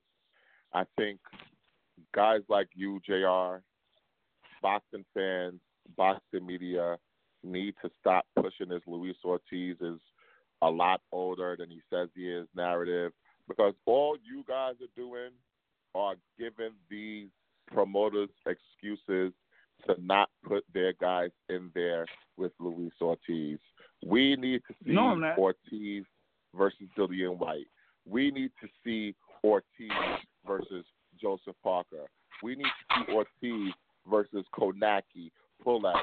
All these guys who people claim are in or around the top 10, we need to see Luis Ortiz fight these guys so that finally Okay. James J.R. Bell, the hater, could stop calling Luis Ortiz a myth. Because that's what you're A doing. myth. If he doesn't A fight myth. one of these guys, you're going to go to your grave saying he was a myth. When after he fights them and beats them, maybe you'll have a bit more respect for Deontay Wilder. a myth. He could have fought Dillian Whyte. Didn't happen. So that, that ship is basically sailed. Stop it. No, he didn't. Stop it. No, he didn't. Excuse No, me. he didn't. Excuse me. No, he did not. No. no, he did no, not. No, he did not. No, he did not. I'm, I'm going to defend that. I will defend that to the end. Stop it, Matt. No, Oh, I'm not God. going to do that. I'm not going That's to do crap. that. I'm not. That is crap. I'm not going to do that. I'm not going to do that. I'm not going to do that. I'm not. Not. I'm not going to do that. Not when the WBC ordered a second mandatory immediately after Luis Ortiz lost to Deontay Wilder in 2018. Not when they tried to set it up for December 22nd, 2018, and Luis Ortiz said, oh, "No, I'm going to fight on December 1st." Don't tell me that. he- No, that is oh, he's not ready to. No, no, Oh no. God. That no. Don't tell me that he said that he was ready to That step up crap. and fight Jr. That is White, and then he said. "Oh no, no, no, no, no, no, no, oh no, no, no." He, you know, Deontay Wilder. I mean, Dillian Whyte is going to face Derek Chisora. Oh, Yo, this and that. No, not I'm not going to do that. I'm not going to do that. I'm going. Look, I go by White. patterns. Matt, I go Oh, by patterns. I go by patterns, Matt. And the pattern is that Luis Ortiz eventually finds a way to get himself out of these out of these supposed challenges that are posed that are posed to him. They're posed to him. And one way or another, he wiggles his way out of it. Especially in the tail end of his career right now. Ever since he signed with Al Haymon because he was in position to fight for a world title multiple times, and he messed it up each time. And there's concrete evidence of this. In December of no November of 2018, Dillian Whyte challenged Luis Ortiz to a bout. In the same time, Luis Ortiz accepted his challenge, and then in December, Dillian Whyte decided to fight Derek Chisora instead because they claimed it was a big domestic fight that was more sellable in the UK. No. You want to talk about patterns? Let's talk No. about Let's talk. Okay, let's talk about patterns. November- You want to talk about patterns? November- Let's talk about patterns. Let's talk about patterns with Luis Ortiz. Let's do it. Let's talk about patterns with Luis Ortiz. Okay. Nah, I'm I'm not here to talk about the In, past. in, No, forget it. okay. I'm not here to talk So about the you, past, so, but you want to bring up the past in reference to that? Because we know Dillian Whyte did not No. want to fight Luis Ortiz. No, that is false. Not when he's called him out since 2016. Concrete evidence of this, man. You know that. Yo, the WBC. Concrete evidence. No, Concrete no, no, no, evidence no, no, no, no. Let's not forget the WBC. What Suleiman said. He said that Whyte filed an appeal with the WBC to strip Dominic Breazeale of the mandatory status and to make him the mandatory. The WBC came out and said that Whyte had been presented with many offers to secure the mandatory position. They also asked him to fight Luis Ortiz in December while they review his case. He refused No, to. he was not going to take that. He was not going this to was take that. October. What happened? No, This no, was no, no, no, no, no. October. Here, here, oh, you're still trying to defend it. Let's go through that year. What happened in that year? Deontay Wilder defeated Luis Ortiz March 3rd, 2018. Weeks Very later. Okay. they ordered a second mandatory fight between Dillian Whyte and Luis Yes, in Ortiz. April. Not in the April primary, not the, the primary WBC, mandatory. excuse me, Not the WBC not the primary mandatory. Whyte, Wasn't for the primary mandatory. the WBC. Yes they no? already had a mandatory. They didn't. They already had one. that. They didn't formally announce it then. They couldn't have. Yo, Why would you have a second had, okay, mandatory. See, this this is this is this is where we we Why we, would you we have a second mandatory? Because What what did Dillian Whyte what did Dillian Whyte specifically want and then eventually the WBC tried to make with Dillian Whyte in 2019? Dillian Whyte became What the was second what was Dillian Whyte's end game? What was Dillian Whyte's end game? to become the mandatory. Okay. Right? So So With him, WBC with this first order you, with the first order that they made in 2018 between Dillian Whyte and Luis Ortiz, was that Why did Whyte decline? position? why did Whyte decline? Because he did not want to be the second mandatory. He wanted to be the But primary he was mandatory. already the second mandatory. Despite what you say, No. he was already the second mandatory. No. No. So how, all right, JR, he was the how silver is it, champion. How is it I knew that that Dominic Breazeale was the mandatory, but nobody else knew apparently? No. No. Oh come on, this is crap. No. No. I'm telling you this right now. What was Dillian Whyte's end game? Yo, Not to be game, second mandatory. Not to be second mandatory. So he went through that entire year trying to He put a fight together to have the mandatory spot on the line. The WBC said, you know what? No, we're not going to have you in a fight for the That's mandatory position That's in 2018. the in WBC 2018. already had In a 2018. mandatory. The WBC already had a mandatory. In 2018. What happened in WBC already had a 2019? mandatory. What happened at the beginning of 2019? What did the WBC order? What are we talking about here? What Because did the D, WBC? how we what jumping from the April WBC order how we at the beginning of 2019? in the beginning of 2019, the WBC basically made their ruling on Whyte. What did they order as far as fights are concerned? Enlighten me, please. When you had the first fight between Wilder and Fury, they felt that the demand was high enough for them to order the rematch between those two guys.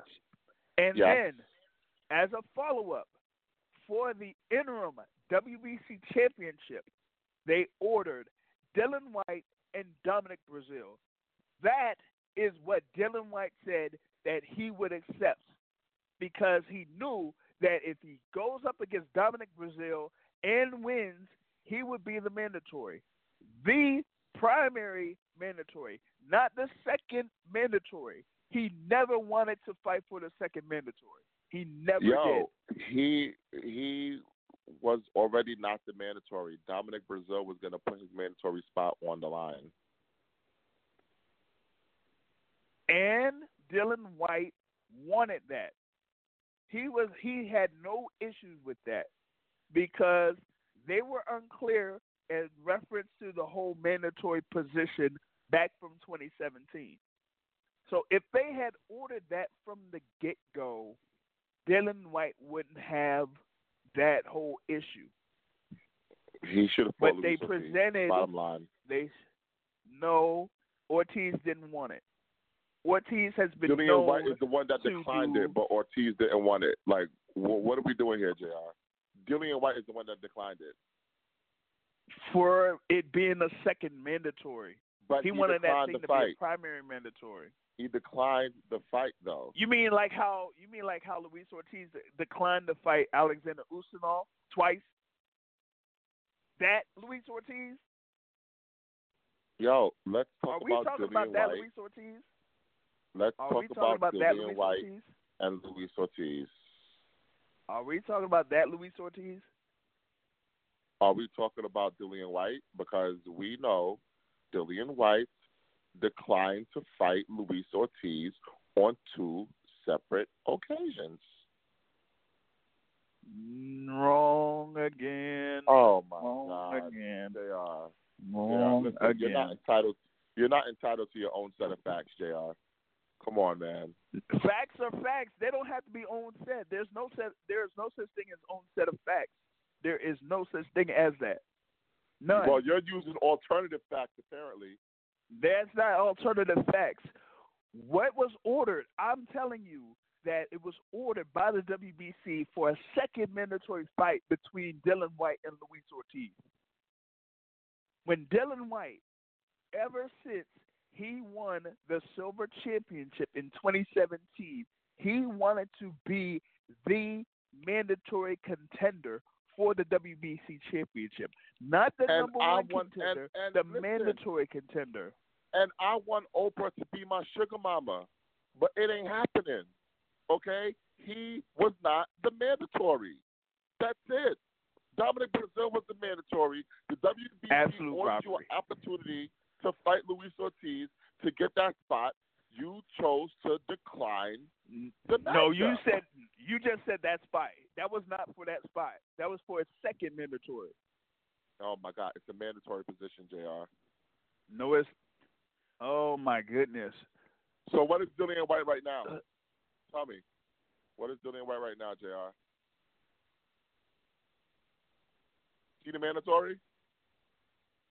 Nope. Nope. No, because they robbed him yet again. They Again. robbed them. That oh, is oh, oh why. the W the WBC planted drugs in the system. Right. Okay. No, Yeah. no, no. The Yeah. WBC Yeah. goes by VADA, right? The WBC goes by VADA, right? Did VADA catch him? VADA tested him, right? Yes. Did VADA catch him with any illegal substance? Yes or no? No. That's simple. Yes or no? no. Simple no. yes or Vada no? Come on. Come on, you Vada know the answer. Vada didn't Okay, catch him. thank but you. JR, JR, Thank you. you know what the irony? the irony of what you're saying, if Vada would have caught him, then he probably would have had his case adjudicated by now, because the WBC is soft on drug users. So he should have got caught by Vada. They probably would have gave him like a little quick, like little six month slap on the wrist, or they would have told Nah. him, oh, "We believe you. It was a tainted supplement," like they do with Nah, everybody. no, they they won't. No, they won't give him the Canelo treatment. Nope, they won't give him the Canelo treatment. Sorry, they Look won't what do they that did for him. for Avni Yildirim. Come on, the WBC knows But here's the thing. all about drugs. I don't know shit. Uh, got away with it. I don't think so. Nah, I don't. I, I don't think so, man. Nah, nah. Because the thing about it is, how how how's how's Alexander Povetkin doing in reference to the WBC? That was before the whole clean boxing program. Like that's before they put all this stuff in place. You gotta you gotta think about the WBC from the time that they put in the clean boxing program and how they've been doing their results management. They've been very soft on everybody since then. To me, it So seems then- like the so then the just wants to know. so what's the point of the clean boxing program, then? That's a different discussion for a different day, Jr. Um, well, if that's a different discussion for a different day, then we'll have to get Thomas Hauser on the line uh, to, or Victor Conte or something listen, like that on just the so line. you know, Thomas Hauser, Thomas Hauser is a fraud also. Just so you know, but I'm not gonna get into that either. He's a fraud also. Oh man, let let's get into let's go let's get into this this other stuff, man. Uh, with with Saturday's action, man. Um, There was know other that fights on Saturday. yeah, there were other fights on Saturday. Oh. I'm sorry that you know you had you know the you were in dreamland thinking about Deontay Wilder the whole night. You know, I mean, you you you commemorated a whole day for him and all of that. But yes, there were other fights, and you did bring up, you know, one of the, uh, you know, co-feature bouts that were there, where Brandon Figueroa and Julio Ceja threw about two thousand four hundred punches. Woo! oh, Um, yeah. But I mean, the fight. I mean, the belt wasn't on the line for him. He came in overweight, you know. Um, but Brandon Figueroa went ahead and gone ahead with the fight, unlike uh, uh, who was it, Rodriguez. Um, Oh yeah, Emmanuel Rodriguez. Yeah. Emmanuel Rodriguez. Yeah, unlike Emmanuel Rodriguez that says, Man, I'm not going up against this cheater. Trying to tell you, man. But yeah, Figueroa and Julio Ceja, man, they threw a bunch of punches. Uh split a split draw um between those two guys. Uh, it was a you know good little scrap man, full booth type of fight. You know, like you know we were saying with uh you know Kownacki and Arreola, we pretty much got Yep. the same type of fight uh here between these two guys. Uh, I think about 340 to 360 punches landed for you know um Figueroa, whatever it is, No, no, Figueroa. um, Figueroa or something like that. 400 punches. or 400 some punches. Oh yeah. you know, and and throwing about you know what was it, 1200 to 1300 Yep, Overall, they, or they something were like that. Fly. They were letting it fly. So yeah, that was a you know good little full booth type of fight uh between those two guys. Um, you know what I mean? So, uh, Figueroa, you know, they're at uh super bantamweight. So, shoot, wait a minute. So that means that that super bantamweight title. Damn, I don't think it's yeah. I don't think nobody has it, man. I think it's still vacant. Uh oh. No, no, Figueroa was the champion. Oh, Figueroa was champ. They uh, elevated him. He he came in as champion. Oh, he's a regular champ. Yeah, he's a regular champ. I don't know if it's interim Yeah, what, but I know um the graphics Yeah, showed a T next to his name. Yeah, yeah, yeah. He yeah he's a regular champ. Daniel Ramonda is a super champ. Um, so yeah, he he was coming in there as a champ then. But yeah, it was a good little scrap between those two guys. Um, and it ended up being a draw, man. Hopefully they'll they'll get in the ring once again, man. That was a you know good little action fight. Um, we know about Leo Santa Cruz. He's going to be food for Tank Davis in 2020. Um, oh yeah. Uh, he was there against Miguel Flores, and Miguel Flores was throwing punches, man. He was throwing punches alongside Leo Santa Cruz. Uh, you know, folks talk about you know Leo Santa Cruz being known for throwing a lot of punches, but Flores was throwing as just about as many punches uh, with him. You know what I mean? I fell asleep. Um, I pretty much feel you, man. Uh, so you did have that in uh, the first fight in the pay per view. Uh, you had uh, Leduan Barthelemy against Eduardo Ramirez, and Barthelemy.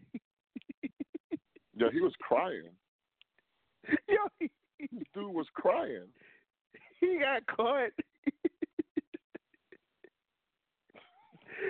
oh man, and he got up when they stopped yeah, the he was fight. crying, JR.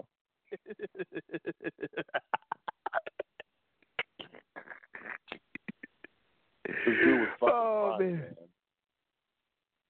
It was like, man, what happened? Why you stop the fight, man? Yeah. Yesterday was a sad day for Cuba. oh man. He was here, I was like, yo. but he but the thing about it is he he he was there open for the shots, man. Like in that in that fourth round, he was open for those shots, and then he ended up backing up, and he got caught. And I mean, it was what it is, man. You had you know your right your right hand behind your back when you landed on the canvas, and. Uh, Russell Moore said, "Yo, that's all she wrote, bro." You you Yo, you, you saw his wife son. crying. You saw his wife crying at ringside on the apron. Yo, that's one bitch ass family, man. They was all crying. You even saw uh Ramses. You saw Ramses, Ramses look like he was about to cry too. What the fuck is wrong with these Cubans? Luis Ortiz was crying yesterday too. Why was all these Cubans crying? Sad day for Cuba, man. We gotta check up on her. man. Yeah, that was Jesus. horrible, man. That was horrible, man. And no, I'm not gonna talk about you know the other guy uh, that they stopped the fight for in reference to that thing. So um, wanted to you know move on. Um, we had a, another rematch that did take place on yesterday. Uh, this time it was for the WBA Super Featherweight Championship. Andrew Cancio against Rene Alvarado. This is a rematch from 2015 where Cancio knocked out Alvarado in the eighth round. Uh, Cancio, of course, had the uh, upset earlier this year against Alberto Machado in February, then was able to knock out Machado once again in June, and he went up against Alvarado here in this particular bout. Uh, he was looking forward to, you know, trying to see if he could get himself in position for uh, unification fights. Um, you know, with uh, you know uh, Jamel Herring or um, you know anybody else there in that particular um, thing. So, man, um, but he he got battered, man. He got battered in this fight with Alvarado. Alvarado was coming in there, man. He was saying, "Man, yo, bump this, man. You ain't gonna beat me this time, man." Exactly. You know, he, you know, that that's the thing, man. Um, and and it, like you know, Cancio just took every single punch, man. He did he didn't block no punch.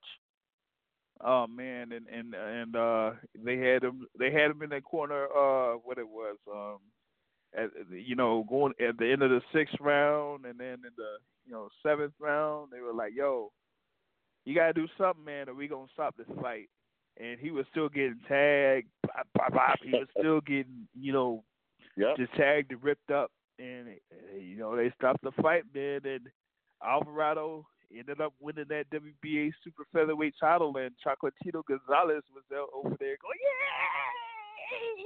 yeah, yeah. You know what I mean? And uh so this is, uh, I think, this is um Rene Alvarado's first world championship, if I'm not mistaken. So after How you get you beat know, by a dude named Renee? Bam, bam. uh, I don't know, man. I don't know, but yeah, he he he, yeah, Cancio got tore up. But I mean, the thing about it is, man, you know, people didn't think that Cancio was supposed to, you know, be a world champion. So I mean, you follow, you know, I guess one upset with another upset uh, there in that super featherweight division. Uh, so, you know, that kind of, you know, delays things a little bit. It probably you have a uh, maybe a rematch clause in here for this particular bout. Um, but I don't know, man. Cancio got tore up in this particular fight, so if they have another, uh, you know, title bout, yeah, he might Cancio would probably lose again. Um, This wasn't no mandatory, right? uh, no, I don't think so. Let me Wow. see. Uh, no, no, no, no, no, because that's uh, yeah, I don't think so. Oh think yeah, it feels pretty actually, yeah, it stupid. is. It is. I think it is because Alvarado's ranked number one. Was ranked number one. So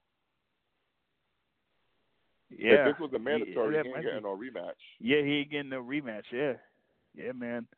So Oh wow. tough luck for Cancio there, buddy. Well, yeah, tough luck, least he has a second job.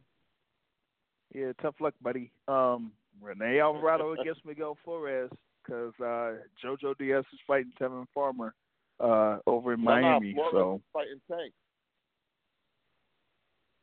huh? Oh wait, no, he is there. No, he's not. Didn't Flores just lose to Santa Cruz? Flores fought. Yeah, he lost to Santa Santa Cruz at super featherweight. So, but that was for the super title.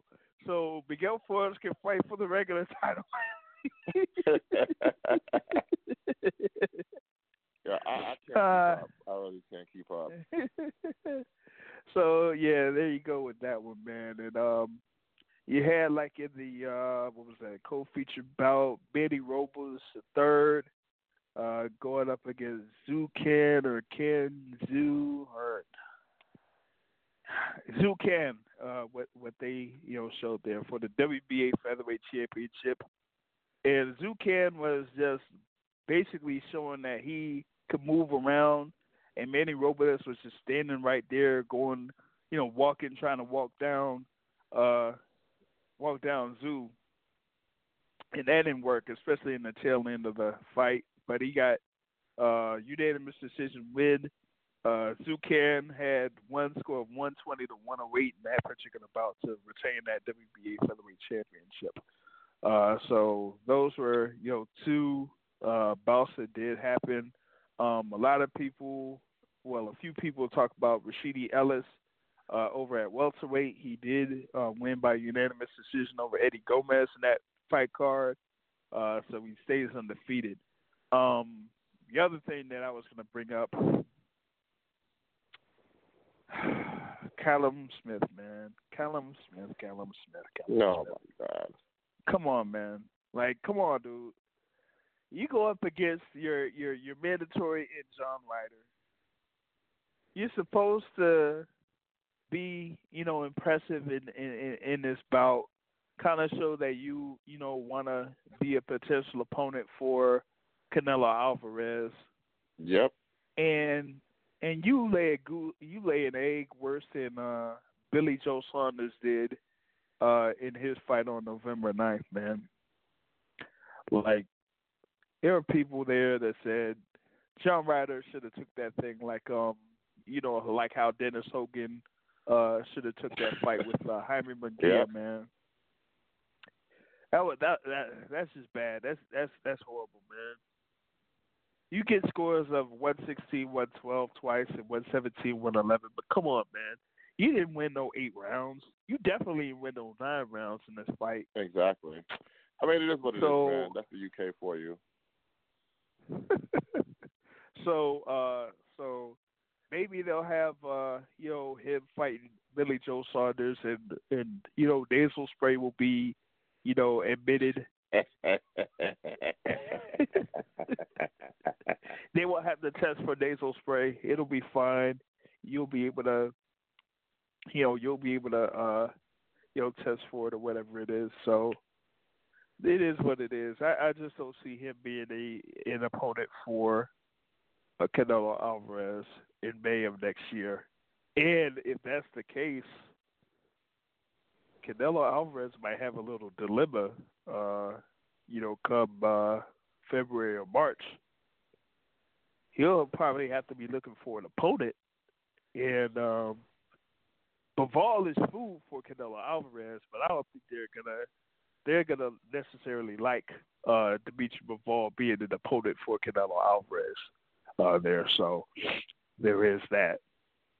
Uh, but yeah, that's you know what we had as far as like action uh, on November 23rd. Uh, like I said, you know Deontay Wilder defeated Luis Ortiz, knockout in the seventh round. Cancio getting blasted by Rene Alvarado. Callum Smith sticking up the joint against John Ryder. uh, that, that's you know basically what we have, man.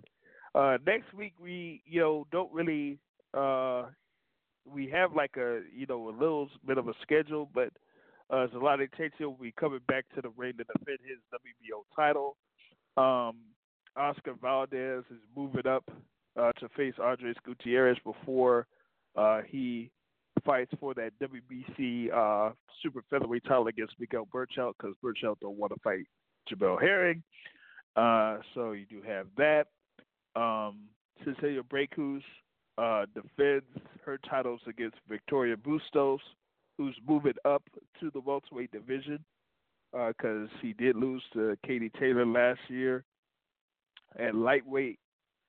Uh, but that's basically what it is. We're you know looking ahead to December seventh, the super fight, the fight that will shape the heavyweight division for eternity.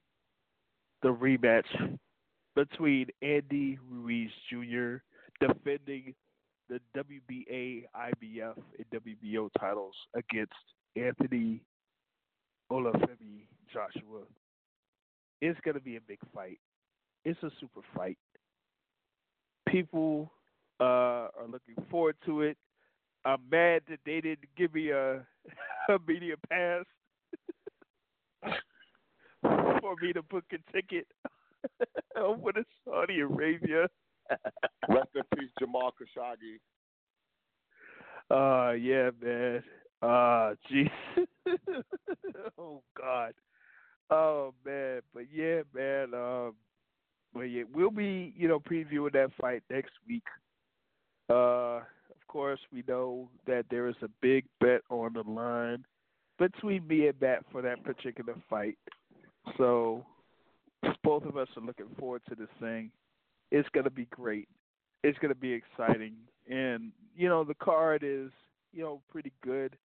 Uh, heavyweight showcase. You're gonna have uh, Michael Hunter going up against um, Alexander Povetkin and Philip Hrgovic against Eric Molina. Uh, Scott Quigg will be part of the card as well. That Povetkin Hunter fight, why do I feel that that's like a toss up, man? I don't know, man. Wait a minute, that thing's 12 rounds? How? Oh, I'm pretty man. sure it's probably for some type of title. Uh, they'll figure it. They'll figure. They'll create a title for them. Because there's no Put it on the line. 12 rounds. So the so, wait, but hold on, no. Uh, let me go back, back, back, back, back. Where is this thing? Am I going? No, remember um that the fight that he had against Sergey. Yeah, that's okay. Maybe it's for that Intercontinental Heavyweight title. Yeah, that's that's it. It's gonna be for the Intercontinental title. Because uh, Michael means. Hunter has that that title, whatever it is, you know. Man, I hope Um, Hunter whoops his ass, man. Povetkin's a true myth. uh, so we're gonna have uh, that as being part of the action there. Uh, so that you know covers everything as far as I can for this particular episode of the Boxing Source Radio Show. We will be back at it uh, next week, uh, December first. So um, be sure to catch that and catch the sister shows live on the Go On Media channel on Blog Talk Radio. Like I say at the end of every show, folks, Porter Box is a hit, not get hit, not to sit and trade. On that note, I'm out. Have a good evening, everybody. Oh God. Oh,